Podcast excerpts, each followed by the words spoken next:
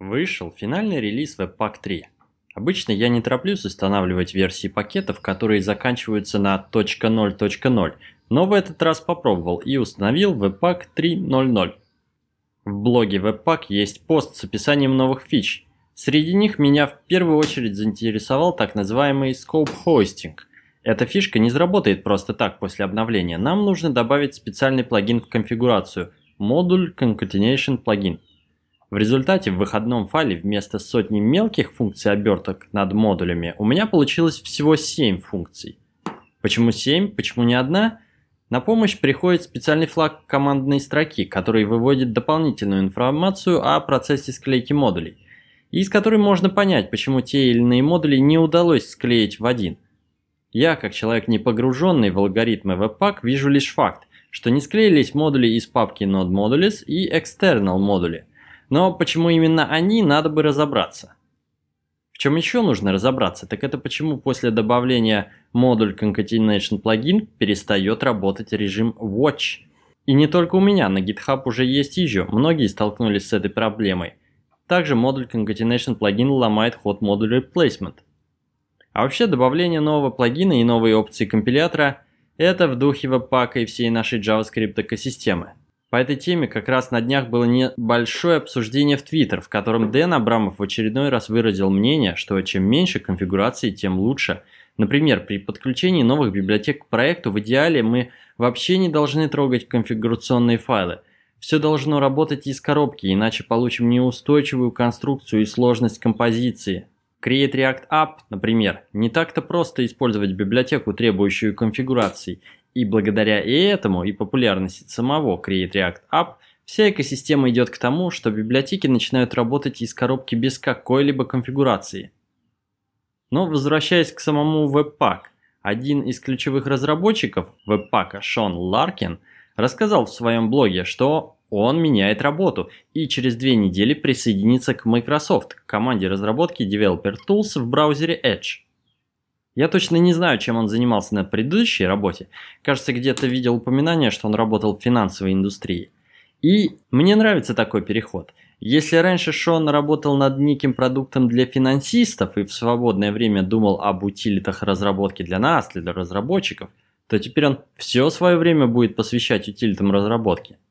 И, как отметил Шон в своем блоге, у него будет больше времени заниматься самим веб-паком.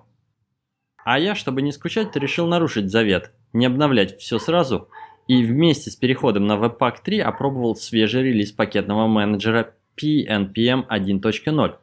В чем фишка этого пакетного менеджера по сравнению с npm и yarn, я рассказывал в одном из предыдущих выпусков пятиминутки React. Напомню, что вместо копирования файлов в папку node_modules пакетный менеджер пи эн пи эм делает хардлинки на свой кэш. Это сильно экономит место, если у нас много проектов, которые используют одни и те же пакеты. Итак, я удалил node_modules, прописал веб пак три точка ноль в package.json и запустил pnpm install. Какой же он быстрый!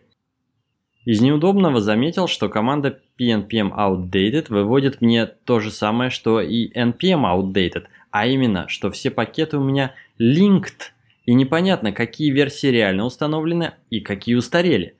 В Edge на GitHub есть соответствующий тикет с пометкой Milestone один точка ноль, и он уже закрыт, хотя по факту вижу, что не работает pnpm outdated. Пришлось воспользоваться внешней утилитой npm-check. После установки я также обратил внимание, что pnpm сгенерировал для меня файл shrinkwrap.yaml. Для проверки я удалил node_modules и запустил команду time pnpm install повторно. Установка прошла за четыре с половиной секунды. Из них заметно, как сами пакеты слинковались примерно за секунду. Остальное время потребовалось на postinstall скрипты Webpack, @glify/Webpack плагин и эф эс Events. Затем я попробовал установить пакеты в офлайн режиме, просто отключив Wi-Fi и еще раз удалив node_modules. Пакеты установились также быстро, чуть больше, чем за секунду, но потом затупил скрипт инсталляции эф эс Events, который пытается скачать бинарники под мою операционную систему. Как будет развиваться пи эн пи эм дальше? В блокпосте, посвященному выходу версии один точка ноль, есть несколько абзацев на эту тему. Во-первых, еще больше скорости. Если пакеты уже скачаны в кэш, pnpm install должен отрабатывать меньше, чем за секунду. Во-вторых, несмотря на то, что в целом подход с хардлинками и симлинками позволяет быть быстрее даже, чем Yarn, есть ряд краевых случаев, в которых Yarn все-таки опережает. В планах разобраться с этим окончательно, чтобы пи эн пи эм всегда был быстрее. В-третьих, требуется упрощение кодовой базы самого пи эн пи эм. Сейчас в нее достаточно сложно контрибьютить. Наконец, требуется пи ар, в смысле реклама, а не pull-request. Несмотря на то, что проект пи эн пи эм был начат задолго до Yarn и с самого начала был публичен, он сейчас намного менее популярен и известен, чем Yarn. В рамках пи ар предлагается также наполнить список Awesome пи эн пи эм на GitHub. Установить очень просто. npm install-g pnpm. Попробуйте после подкаста. Но на этом я не остановился. Обновившись до Webpack три, с помощью пи эн пи эм я обнаружил, что вышел TypeScript два точка четыре. Динамические импорты, строковые enum, ряд улучшений в выводе типов, которые, как обычно, отлично описаны и с примерами в блоге самого TypeScript.